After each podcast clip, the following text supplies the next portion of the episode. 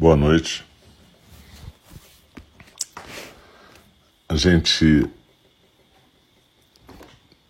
está começando agora. Boa noite. O programa de quarta-feira, 27 de janeiro de 2021, no nosso templo virtual em Indi. Às quartas-feiras a gente tem dois programas sempre. O primeiro começa às oito e o segundo às oito e meia, mais ou menos, né? Às oito a gente tem a meditação orientada e às oito e meia a fala do Dharma, que é um, um tipo de meditação em que um instrutor lê um sutra e as pessoas, os demais praticantes, deixam as palavras fluírem que nem a respiração. Mas a gente vai começar primeiro aqui com a meditação orientada às 8 horas. A gente sempre começa um pouquinho antes, que é para poder dar tempo da galera chegar, se arrumar, né? Eu lembro que isso aqui é o nosso templo de energia virtual se você quiser saber mais sobre Eningi, você pode entrar em www.eningi.org. E lá tem os horários das práticas, tem as maneiras de fazer uma doação, se você quiser. O mais importante para nós é a sua prática. Mas se você puder ajudar também financeiramente, é show, porque a gente continua mantendo o nosso tempo lá no Pavão, Pavãozinho, na subida da comunidade no Rio de Janeiro. E tem nosso irmão Diego, Alegria do Dharma, lá morando, a Prandar, a Lia. São pessoas que estão cuidando da casa e a gente sempre pede para quem puder ajudar, tem lá no nosso site como fazer isso. Mas, de novo, o mais importante é a presença aqui, que faz com que a gente possa praticar em conjunto. E daqui a pouco então a gente vai começar uma meditação orientada que a gente fala, a gente chama de zazen orientado. É, é, é, talvez seja um pouco uma forçação de barra, né? Porque zazen, na boa, é uma prática silenciosa em geral que a gente faz. Se você for num templo, você faz voltado para a parede ou voltado para o centro do zendo, que é como a gente chama o lugar de prática mas também pode ser praticado no dia a dia, na vida, mas em geral pressupõe um certo silêncio, né? Só que como a gente está nessa, nessa época de pandemia, a gente está fazendo o que a gente chama de meditação guiada ou zazen orientado, né? Onde a gente faz, o que a gente faz é o instrutor, na verdade, compartilhar uma prática com os demais praticantes. É, eu lembro sempre que a gente pode arrumar um cantinho em casa, pode sentar na almofada, sempre com uma almofada mais alta nos quadris, uma almofada mais baixa onde colocar os joelhos, os pés. Ou você pode sentar também numa cadeira, como eu estou sentado agora, a moda ocidental. Com as coxas paralelas ao chão, os pés no chão e, de preferência, as costas um pouco afastadas do espaldar da cadeira. A coluna é ereta, mas não rígida, sem tensão, então. Então, procure deixar os ombros soltos, a postura tranquila. É, é claro que a gente sugere uma postura tipo a postura da yoga, né? Lótus ou semilótus, ou aquela birmanesa que você coloca uma perna na frente da outra. Mas, enfim, você fica na postura que você conseguir, na verdade, né? O mais importante é conseguir ficar na postura. E então, se você tem qualquer limitação física, não pode sentar na moda oriental, nem pode sentar em cadeira, só pode ficar deitada, por exemplo, tanto faz. Olha só, é, a gente sugere ficar sentado na postura de lótus, ou qualquer outra que dê mais firmeza, porque se a gente consegue deixar o corpo mais quieto, fica mais fácil praticar. Mas não quer dizer que você não possa praticar em qualquer posição que seja possível e factível para sua condição física, beleza? Então, é, vamos procurar ficar então na postura. Eu sempre digo que se a gente puder arrumar um, um, um lugarzinho, um, um altarzinho, às vezes ajuda. É, é como criar uma ambiência, sabe? É, botar um Buda, um incenso, se você não tiver alergia criar um cantinho que, em princípio, quando você chega nesse cantinho, já te dá aquela onda de meditação, entendeu? É um pouco o que acontece, ou acontecia pelo menos, nos consultórios de psicanálise, quando você chegava no consultório, tu já entrava numa onda, porque tinha aquele, aquele clima, né? Divã, cadeira, terapeuta, então você já sentia que ia rolar um lance de terapia ali. E aqui é a mesma coisa, a gente pode criar um ambiente, né? onde você. Às vezes a gente chamava isso de setting em psicanálise, mas enfim, a gente cria um ambiente onde você já vai se sentir induzido a meditar. Tudo isso vai facilitando a prática da gente. É um pouco criar o hábito, sabe? Do mesmo jeito que você chega no seu banheiro de manhã, já tem a escova, já tem a pia, e você naturalmente vai escovar os dentes, aqui é a mesma coisa. A gente chega no lugar, tem a nossa almofada, a nossa cadeira, o incenso, o budinha, aquela sensação, e de repente fica mais fácil a gente entrar nesse modo meditativo. Então, galera, vamos procurar nos ajeitar na postura. Lembra, a gente sempre fala de colocar a mão direita sustentando a mão esquerda, com os polegares unidos.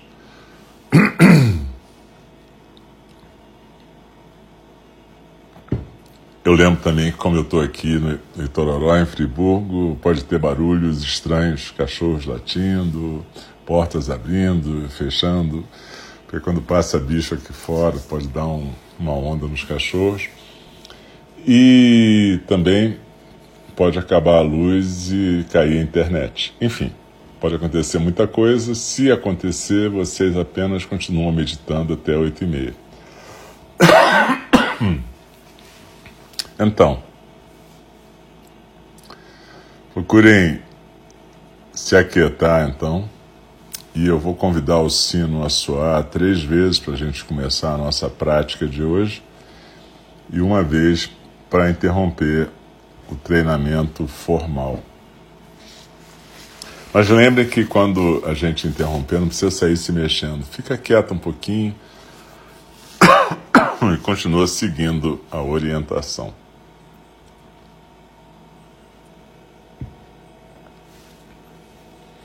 É, eu também peço desculpa porque eu acho que a voz continua meio metálica, né? É um problema da transmissão atual, não sei o que está havendo, mas enfim. É, é só a gente ir praticando e não se incomodar com essas tonalidades da voz.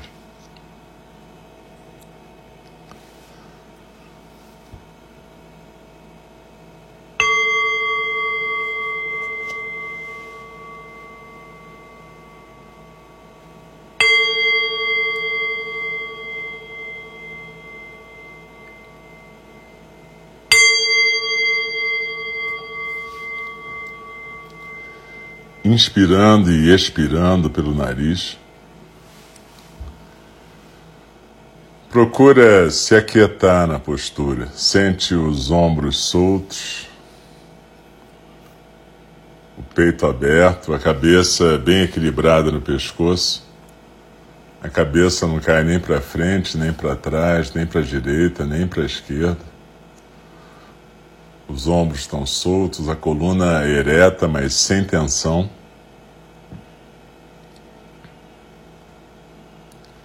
A barriga solta. E a postura é naturalmente firme, tranquila e estável. Procura focalizar a tua atenção plena na sensação física da respiração agora. Acompanhe esse ar que está entrando pelo nariz, passando pela garganta. Se você tiver que tossir, tosse, não tem problema nenhum. E você sente quando o ar entra que naturalmente o teu tórax se expande, a barriga se expande também. E é como se o ar estivesse entrando para um ponto quatro dedos abaixo do umbigo, no centro do teu corpo. Então procura acompanhar esse caminho do ar entrando no corpo. Sente a sensação revigorante do ar. A inspiração é o nosso vínculo com a vida, é o nosso laço com a vida. O Buda dizia que a vida era o espaço entre uma inspiração e uma expiração. Pode ser longo, curto. Isso é um problema relativo ao nosso ponto de vista. Então procura inspirar, sentir o ar como se estivesse entrando lá para o seu hara, que é o nome japonês dessa região, quatro dedos abaixo do umbigo, no centro do corpo.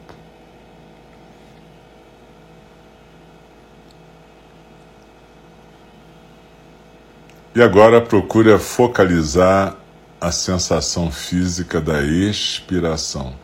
Focaliza essa sensação do ar que está saindo pelas tuas narinas. Enquanto naturalmente o tórax vai se esvaziando e a barriga vai encolhendo.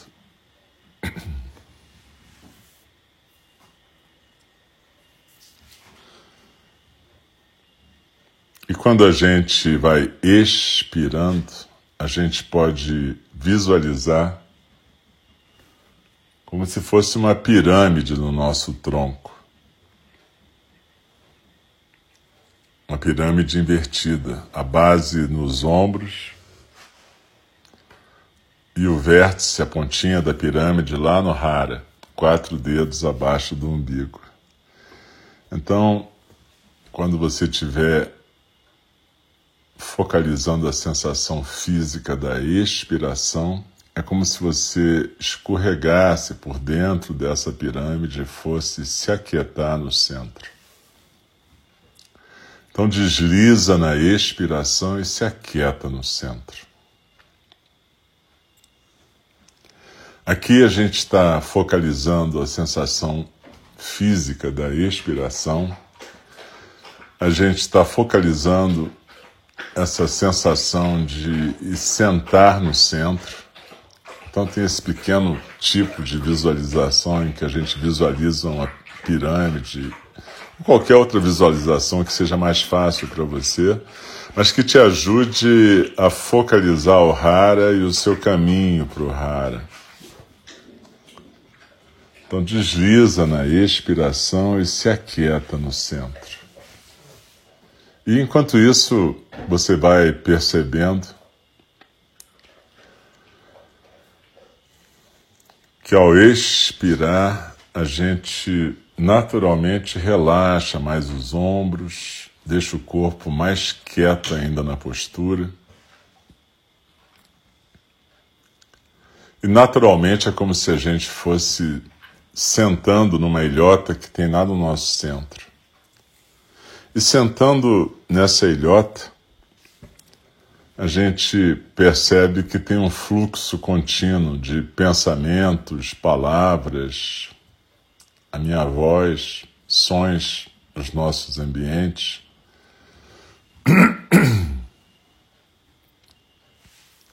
Sensações físicas, barulhos, pensamentos, sentimentos todo esse fluxo que a gente chama na nossa tradição de correnteza dos sons do mundo. Então desliza na expiração e se aquieta no centro, enquanto corre essa correnteza. E observa que esse centro é o nosso centro de gravidade, é o centro da nossa postura, e a partir daí a gente se sente inteiramente estável, firme, sólida na postura. Nós sentamos como montanhas, e como as montanhas aceitam quem vem, quem vai, os elementos, a chuva, o vento, o sol, aqui agora cada uma de nós aceita tudo que vem, tudo que vai. aceita todo o fluxo da correnteza dos sons do mundo sem que a gente tenha que ser carregada pela correnteza. Então desliza na expiração e se aquieta no centro.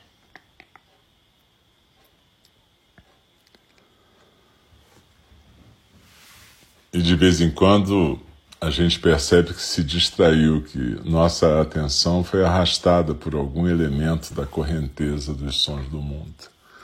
Se isso acontece, a gente simplesmente volta, volta para aqui agora. Aqui, esse corpo na postura, agora é a sensação física da expiração. Então desliza na expiração e se aquieta no centro. O importante é que cada uma de nós construa uma intimidade com esse centro, que na verdade é o centro da nossa atenção plena, o nosso centro de silêncio. Quando a gente pratica a meditação, a gente não pratica a meditação para sair do mundo, mas ao contrário, para entrar no mundo para não ficarmos presos no nosso mundo psíquico, simplesmente, para que a gente possa estar realmente presente no aqui e agora. Nessa experiência somática, experiência deste corpo, desta respiração, desta vida. Então desliza na expiração e se aquieta no centro, construindo uma intimidade com esse centro de silêncio, quietude, tranquilidade. Cada vez que você se distrair, simplesmente volta, volta para aqui e agora. E isso vai acontecer dezenas, centenas de vezes, dependendo do tempo que você se propuser a ficar sentado.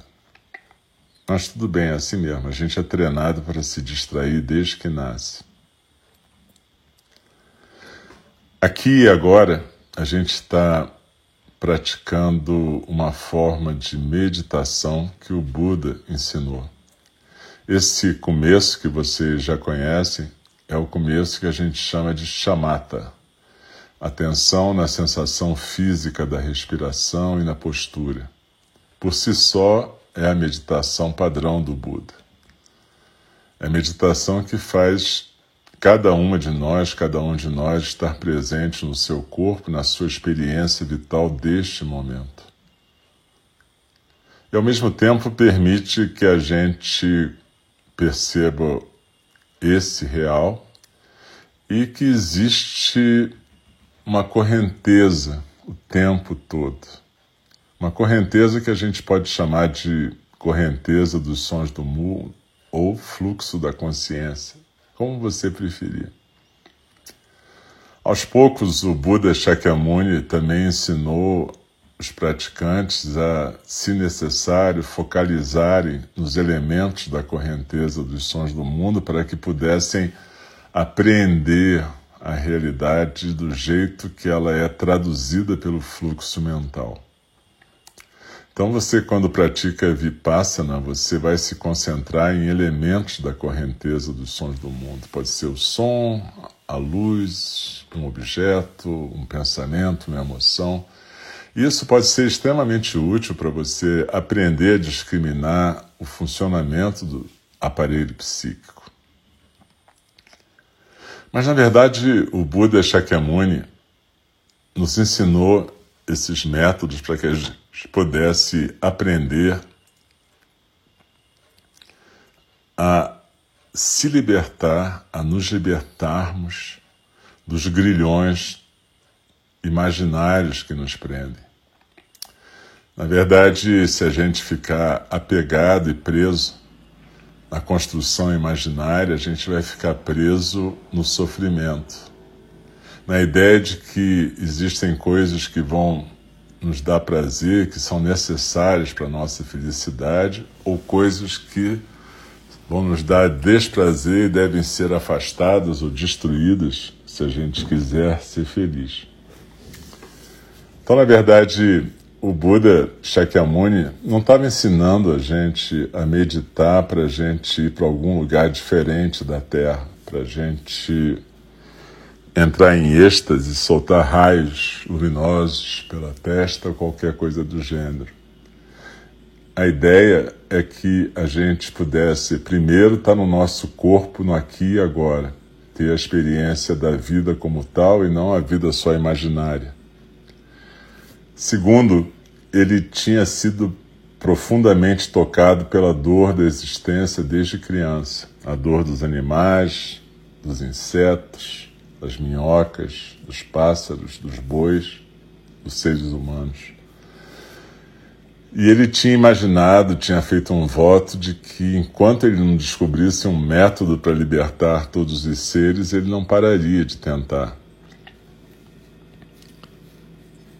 E um dia ele encontrou o Zazen, porque, na verdade, quando você começa a se aquietar, encontrar o seu centro de silêncio, quietude, tranquilidade, como agora, você está praticando a possibilidade dessa libertação. Mas para que serve se libertar? Serve para você sair dessa coisa narcísica básica que é a nossa vida habitual. Eu, minha dor, minha alegria, meu prazer, meu jeito de ser, minha sinceridade, minha mentira, meu, eu, minha, minha, minha. E de repente o Buda te oferece uma outra possibilidade através do zazen de jhana, você deixar acontecer uma outra possibilidade que ultrapassa esse pequeno eu. Esse pequeno eu pode, pode ser perfumado por essa experiência e se tornar uma instância que vai estar no mundo relativo, no mundo das relações, para servir, para cuidar, para entender que a gente só existe enquanto cuidadores uns dos outros e cuidadores de nós mesmos. Então, na verdade, o Buda propôs uma revolução de compaixão mas através primeiro do reencontro do nosso centro de silêncio, quietude e tranquilidade. E através desse reencontro, ao mesmo tempo, a gente poder se livrar do apego fissurado a uma ideia de eu, que é uma ideia de separatividade, infelicidade, egoísmo, guerra, acumulação, medo da morte. Então, na verdade, se a gente começa a praticar, a gente vai criando uma intimidade com o nosso centro de silêncio, quietude, tranquilidade, e a gente permite que uma outra coisa aconteça. E essa outra coisa que vai acontecer é o zazen, jhana. E na, uma língua próxima ao som que o Buda usava, o Chan, Chana em chinês antigo, o Zenna em japonês antigo, ou Zen, simplesmente. Então desliza na inspiração, se aquieta no centro e começa a observar esse espaço que existe entre o final de cada expiração e o começo da próxima inspiração. Existe um espaço mais aberto, onde nem a musculatura respiratória se move e cada uma de nós fica realmente quieta. Esse espaço é como se fosse uma representação física do espaço aberto e ilimitado que é o chão da nossa mente, nesse mundo relativo. Espaço aberto que é a manifestação da natureza búdica.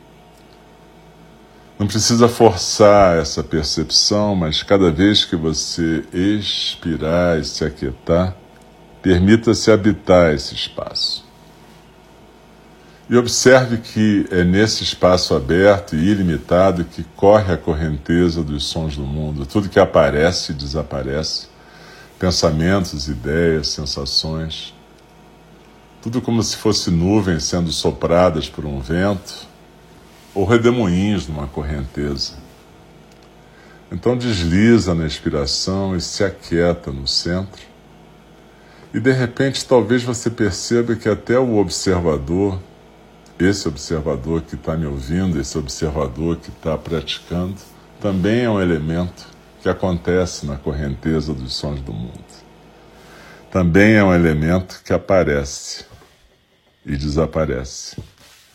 Normalmente a gente chama esse aparecimento de nascimento e esse desaparecimento de morte, mas é como qualquer outro evento singular na manifestação da natureza do universo. É um aparecimento e um desaparecimento. E na medida em que você possa simplesmente habitar esse espaço aberto e ilimitado, deslizando na inspiração, em algum momento pode acontecer de até o observador se dissolver nessa correnteza. E de repente, de repente, nada. Porque já que o observador se dissolve, você não experimenta o zazen. O zazen é que te experimenta. Zazen é a transcendência na imanência. É no aqui e agora acontecer alguma coisa que ultrapassa a experiência do fluxo consciente habitual. Tem pessoas que acham que isso só é possível com drogas. Mas as drogas dão frequentemente uma ilusão disso, porque na verdade é como se você enlouquecesse o observador e de repente você tivesse acesso a um outro funcionamento que eventualmente pode ser até o funcionamento dessa natureza, mas sem o preparo da meditação, essa experiência é simplesmente perigosa às vezes. Mas o que importa que, deslizando na inspiração, praticando chamata, vipassana e zazen, de repente alguma coisa pode acontecer que depois vai deixar um perfume na experiência consciente, um perfume nesse observador. E a possibilidade desse observador existir no mundo de uma outra forma. De uma forma onde aquilo que o Buda chamava de paramitas, qualidades transcendentais, se manifestem: generosidade, compaixão, energia, paciência, alegria. Enfim, todas essas qualidades que um Bodhisattva, que é o objetivo da nossa tradição, manifesta. Então percebe, meditar não é fugir do mundo, muito pelo contrário, meditar é aprender a estar presente nesse mundo e não usar o eu para fugir do mundo não se refugiar nesse eu que, na verdade, pode ser extremamente bacana. O eu não é ruim, o, o eu é uma instância, é um funcionamento. O eu é a nossa forma de acontecer nesse mundo, ele é o resultado do encontro de vários movimentos singulares, de vários seres ao mesmo tempo. É por isso que no budismo a gente fala da rede de Indra, como no hinduísmo. Existe uma rede entrelaçada de acontecimentos, de consciência que nos, nós formam seres, seres sencientes. E esses seres são brilhos momentâneos do universo. O Buda não se preocupava com antes ou depois, ele dizia que você podia acreditar ou não em Deus, no além, paraíso, inferno. Isso não era questão para ele. A questão para ele era como que a gente pode deixar acontecer essa natureza búdica, como é que a gente pode deixar acontecer algo que transcende, mas que aconteça no aqui e agora ao mesmo tempo. Como é que a gente pode deixar a compaixão, o amor, todos esses vínculos aparecerem sem os obstáculos egóicos? E ele propôs para a gente essa coisa tão simples e tão difícil que é o zazen. No Fukan Zazengi, de Mestre Dogen, é o manual de meditação, ele fala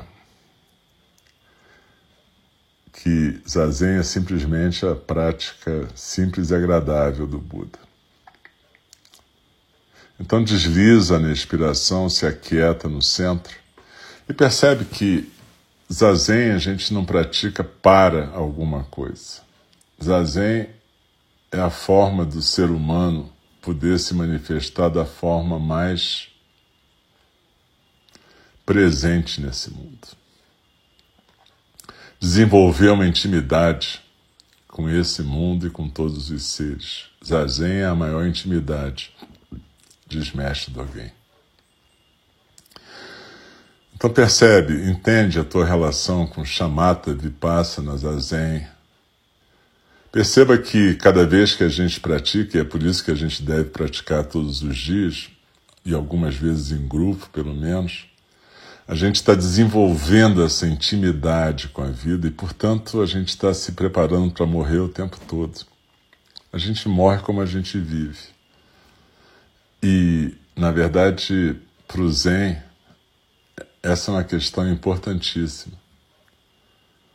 Porque, na verdade, a gente morre como a gente vive. E se a gente viver uma vida de serviço, cuidado, afeto, alegria, a gente vai ter uma morte assim também.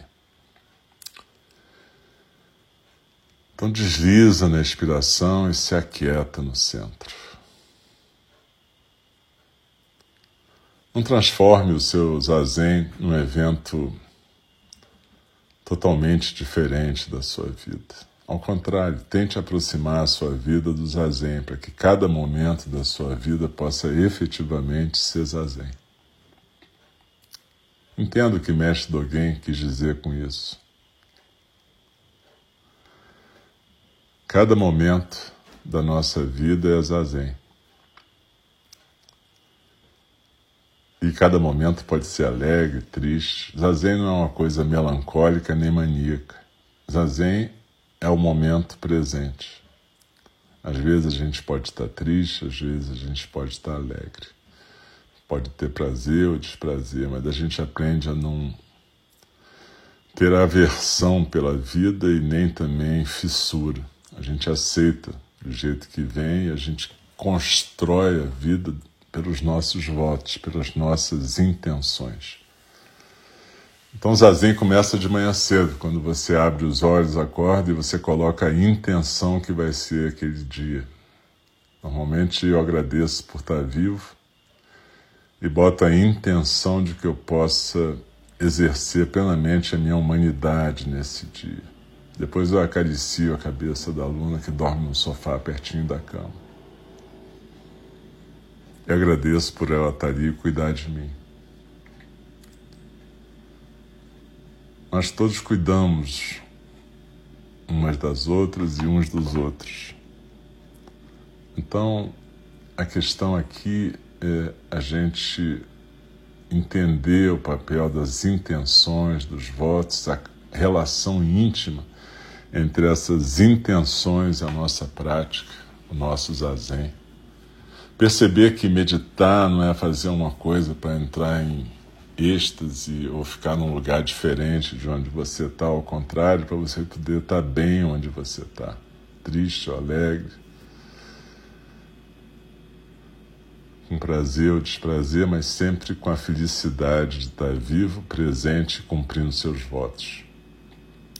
Você pode ser ter votos formais de irmão ou irmã budista, no Dharma, de qualquer religião ou não, mas os votos mais importantes são esses votos que a gente faz no dia a dia. O tom que a gente coloca na nossa vida, a cada momento.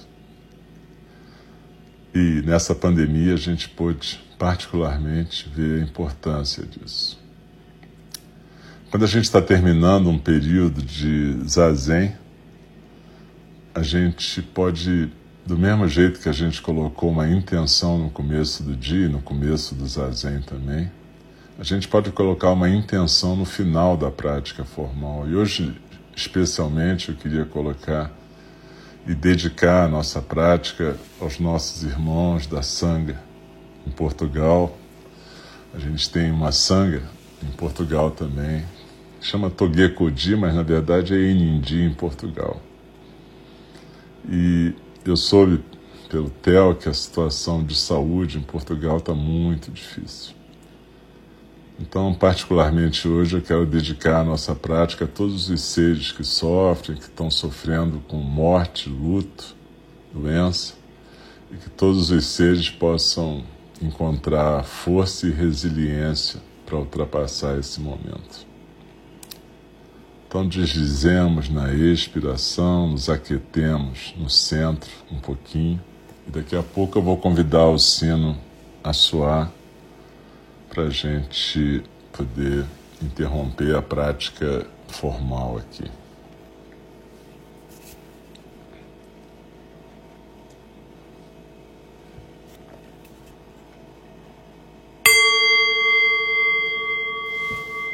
Não precisa se mexer rapidinho, mas procura observar o efeito do sino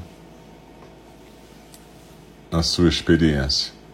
É como quando você joga uma pedrinha na superfície de um lago tranquilo. Então essas ondas vão passando e todos os elementos da correnteza dos sons do mundo, na verdade, são assim. Alguns são pedregulhos, outros são pedrinhas, outros são borboletinhas roçando na superfície do lago. Alguns são redemoinhos, mas seja como for, cada elemento é uma aparição e uma desaparição. E a gente agora pode aos poucos se mexendo devagar, sem pressa, alongando os dedos, os braços, os pés, tudo muito tranquilo, levando a tranquilidade, a quietude do zazen para o seu movimento. E eu queria particularmente agradecer a presença de todas e de todos hoje. Esse zazen, especialmente, para mim é muito importante porque eu pratico junto com vocês. E apesar de eu praticar todo dia, essa quarta-feira de noite para mim é muito especial porque a gente está junto. E essa sensação da gente estar junto é a sensação de que cada uma e cada um de nós se sustenta, né? Através da nossa conexão. É... Também a gente está estudando na fala do Dharma daqui a pouco, a gente está estudando compaixão. E normalmente eu procuro fazer uma meditação que tenha a ver com o tema que a gente está estudando. Então, se vocês puderem ficar na meditação, vai ser bacana. Se não puder, depois você faz. Mas, enfim, de qualquer jeito, super obrigado por vocês estarem aqui. E a gente vai dar um pequeno intervalo para dar tempo de tomar uma água, fazer xixi para quem quiser continuar. E daqui a pouco a gente volta com o segundo programa da noite. Obrigado. Um abraço.